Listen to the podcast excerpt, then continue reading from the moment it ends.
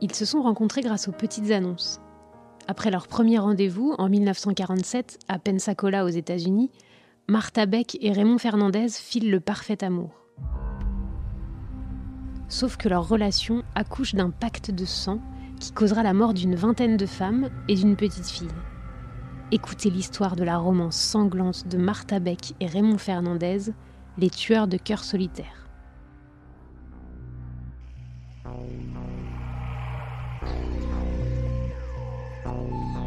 Ça m'intéresse Histoire vous embarque dans la psyché détraquée des pires femmes criminelles de l'histoire.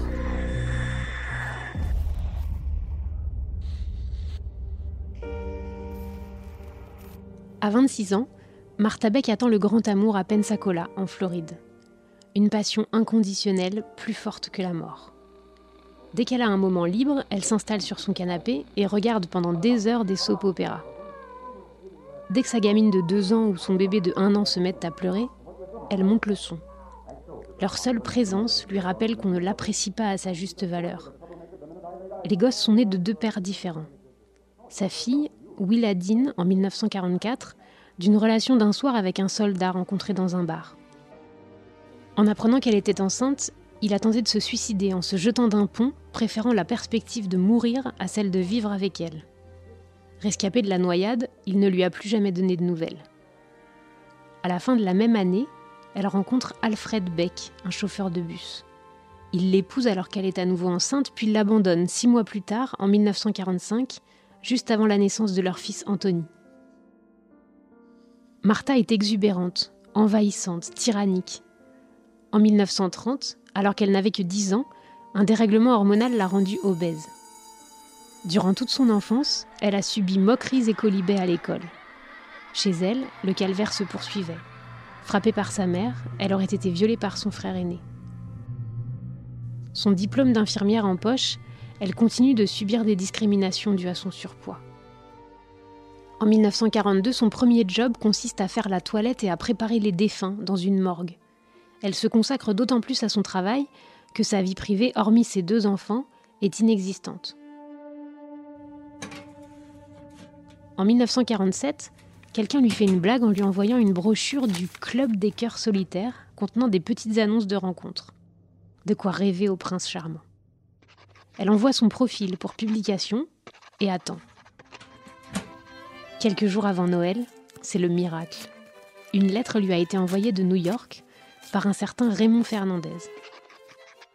Je suis un homme d'affaires, écrit l'inconnu. Je vis seul, dans un appartement bien trop grand pour un célibataire, mais j'ai bon espoir de le partager un jour prochain avec celle qui deviendra ma femme. J'ai répondu à votre annonce car je suis convaincu que vous avez un grand et noble cœur prêt à donner beaucoup d'amour et de réconfort.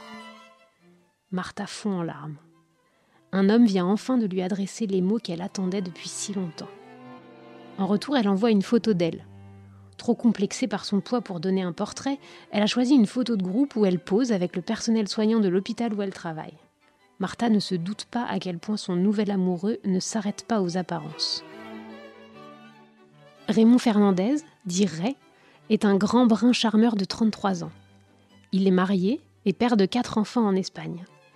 Il a travaillé dans la marine espagnole, puis servi dans les services secrets britanniques pendant la Seconde Guerre mondiale. C'est sur un bateau vers les États-Unis où il voulait commencer une nouvelle vie qu'il a été victime d'un accident. Sur le pont, une écoutille lui a fracturé le crâne. Grièvement blessé au lobe frontal, il sort de l'hôpital avec une personnalité changée. Jadis paisible et bien portant, Ray se met à souffrir de migraines et déprime. Son comportement devient celui d'un psychopathe. Arrêté pour vol, il est condamné à un an de prison. Libéré en 1946, il se met à passer des petites annonces pour des rencontres, convaincu de son pouvoir magnétique sur les femmes. Après avoir séduit ses victimes, il leur vole argent, chèques et bijoux. Plusieurs d'entre elles meurent dans des circonstances qui resteront non élucidées.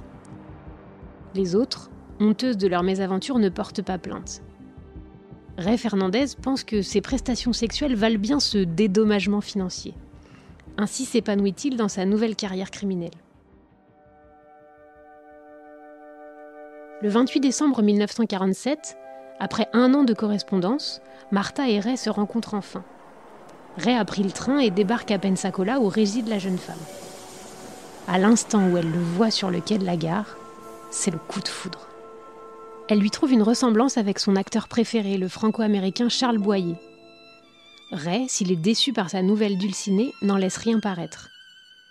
Elle l'emmène chez elle, couche ses enfants, lui prépare à dîner. Leur première nuit d'amour est une révélation pour Martha. Elle dira plus tard qu'il est le seul homme à lui avoir fait connaître l'extase. Désormais, elle lui appartient, corps et âme. L'inverse n'est pas immédiatement vrai. Raymond repart pour New York après quelques jours. Martha n'ayant pas assez d'argent à son goût, il préfère s'esquiver. Il n'avait pas prévu qu'elle traverserait les États-Unis pour le rejoindre quelques semaines plus tard. Le 18 janvier 1948, il la trouve à sa porte, avec enfants et bagages. Elle a tout quitté pour lui. Ray ne peut s'empêcher d'être flatté. Il adore la façon dont elle le dorlote et comble avec empressement ses moindres désirs. Mais les enfants sont de trop. Qu'à cela ne tienne, le 25 janvier 1948, Martha les abandonne à l'armée du salut. Ray lui dévoile rapidement ses activités criminelles. Loin d'être épouvantée, Martha décide qu'il est de son devoir de l'aider. Ensemble, ils sélectionnent les profils de leurs futures victimes. Les escroqueries se multiplient. Martha, complice, se fait passer pour la sœur de son amant. Elle exige une seule chose. Jure-moi que tu n'en aimeras aucune. Il tient son serment, au prix du sang. Le 14 août 1948, Ray épouse Myrtle Young dans l'Illinois. Il la déleste de plusieurs milliers de dollars. Pour éviter de consommer le mariage et de déchaîner la fureur de Martha, il bourre Myrtle de somnifères. Le couple diabolique dépose discrètement la victime dans un bus à destination de l'Arkansas. Peu après son arrivée, elle y meurt d'une overdose le road trip meurtrier de Martha et Ray commence. Le 30 décembre 1948, ils jettent leur dévolu sur Janet Fay, une veuve de 66 ans résidant à Albany dans l'État de New York. Ray lui promet le mariage et vide ses comptes en banque. Le 2 janvier 1949, Martha pique une crise de jalousie et lui ouvre le crâne à coups de marteau. Ray l'achève en l'étranglant. Fin janvier 1949, ils partent dans le Michigan et y rencontrent leur victime suivante. Elle s'appelle Delphine Downing. Âgée de 41 ans, elle est veuve et vit avec sa fillette de 2 ans, prénommée Renelle. Ray la séduit. Martha lui fait avaler des somnifères pour qu'ils ne couchent pas ensemble. Pendant que sa mère dort, la petite Renelle se met à pleurer. Martha commence à l'étrangler. Ray l'arrête et lui montre les bleus sur le cou de l'enfant. Si Delphine voit ça, elle ira nous dénoncer à la police. Alors fais donc quelque chose, rétorque Martha. Muni d'un revolver, Ray tire une balle dans la tête de la mère inconsciente. Les deux jours suivants, le duo infernal vide ses comptes. Renel, qui a assisté à l'horreur, pleure et refuse de manger. Martha la noie dans la baignoire. Le couple sort ensuite se distraire et manger du pop-corn au cinéma. Lorsqu'ils rentrent faire leur bagage quelques heures plus tard, la police les attend. Les enquêteurs ont été alertés par des voisins suspicieux. Martha et Ray passent aux aveux le 28 février 1949, sachant que la peine de mort n'existe pas dans le Michigan. Ils tablent sur quelques années de prison assorties d'une libération conditionnelle. Mais ils sont extradés à New York pour le crime de Janet Fay et condamnés à la chaise électrique le 18 août 1949. Ceux que la presse a surnommés les tueurs de la lune de miel sont exécutés à la prison de Sing Sing le 8 mars 1951, à quelques minutes d'intervalle. Je veux le crier, j'aime Martha, hurlant premier Ray, avant de griller. Ultime déclaration de Martha. Mon histoire est une histoire d'amour, mais seuls ceux qui sont tourmentés par l'amour peuvent me comprendre. Je ne suis ni insensible, ni stupide. Dans l'histoire du monde, combien de crimes ont été commis par amour?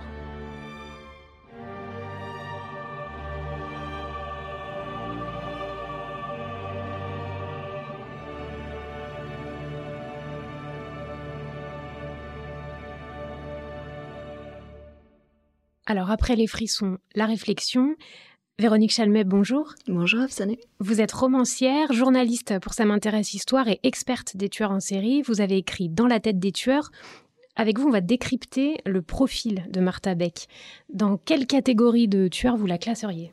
Alors, elle appartient au duo criminel et plus encore au couple, parce qu'elle a commencé à tuer lorsqu'elle a rencontré euh, son mmh. âme sœur, entre guillemets, c'est-à-dire Raymond Fernandez. Alors, est-ce qu'il y a beaucoup de criminels qui agissent en couple? Alors, en couple, oui. Euh, les tandems, en réalité, n'existent pas. C'est toujours, c'est toujours un couple. Euh, on peut par exemple citer Bonnie and Clyde, Ian Brody et Mira Hindley pour la Grande-Bretagne, Paul Bernardo et Carla Homolka pour les USA, et puis peut-être aussi, euh, plus près de chez nous, Michel Fourniret et Monique Olivier.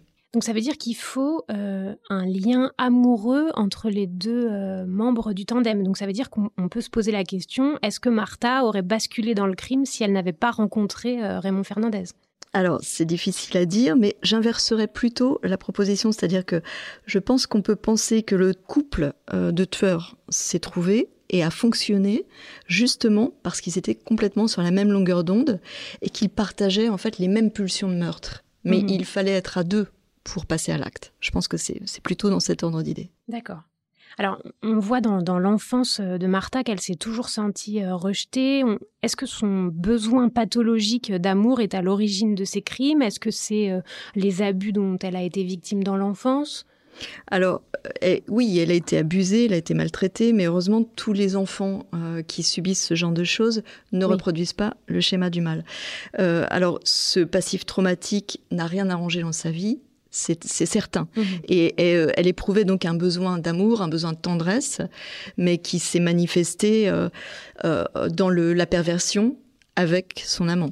Elle dit avoir commis ses crimes par amour, même jusqu'au moment où on la met sur la chaise électrique. Est-ce que la passion, c'est un motif qui est souvent invoqué par les criminels? Alors, dans ce cas précis de couple, oui, il y a toujours euh, cette, euh, cette idée de, passion et d'amour. Sauf qu'il ne s'agit ni de passion ni d'amour. Il s'agit vraiment de perversion sexuelle. Parce que, en fait, la sexualité est très présente chez ce genre de meurtrier. Elle est même centrale. C'est vraiment le, nœud de l'histoire. Mais pour pouvoir s'aimer charnellement, en quelque sorte, ils sont obligés de tuer.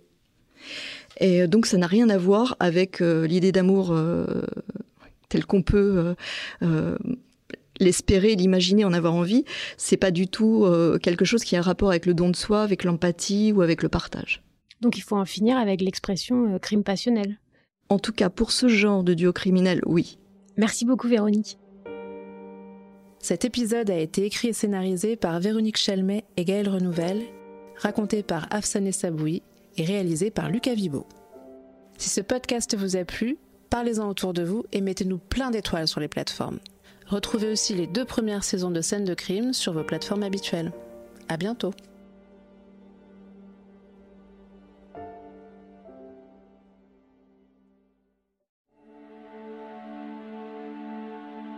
Lancez-vous dans une traque haletante et impitoyable à travers les Balkans avec La Vierge jurée, le nouveau thriller de Jean-Christophe Beaucoup. Skander est une vierge jurée une femme albanaise qui a choisi de devenir un homme et de prendre les armes. Marcus est un tueur à gages en quête de rédemption. Ensemble, ils doivent protéger un enfant des tueurs lancés à ses trousses.